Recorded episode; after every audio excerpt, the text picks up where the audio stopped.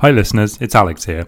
We're going to be taking a short holiday break and we'll be back with more great content in the new year. This year, we covered a very broad range of topics across 41 episodes. We talked to guests about COVID 19, the British monarchy, healthcare privatisation, the BC NDP leadership race, the UCP leadership race, and so much more. We reached thousands of new listeners all across the country and far beyond. All of this content was only possible because of the support of the Maples paying subscribers. We are a 100% reader funded publication which means no ads, no third party donations, and no government subsidies. This is quite unique among even independent media outlets. This funding model gives me and my team the editorial freedom to pursue topics and stories that others simply won't touch. As part of that work, this podcast is free to all, but we can only continue running it if we have the resources and support to keep the lights on. To those of you who are already subscribers, thank you so much. Your support has made every second of North Untapped that you listen to this year possible. To everyone else, we're already so grateful that you tune into our show each and every week. We do this work for ordinary people just like you.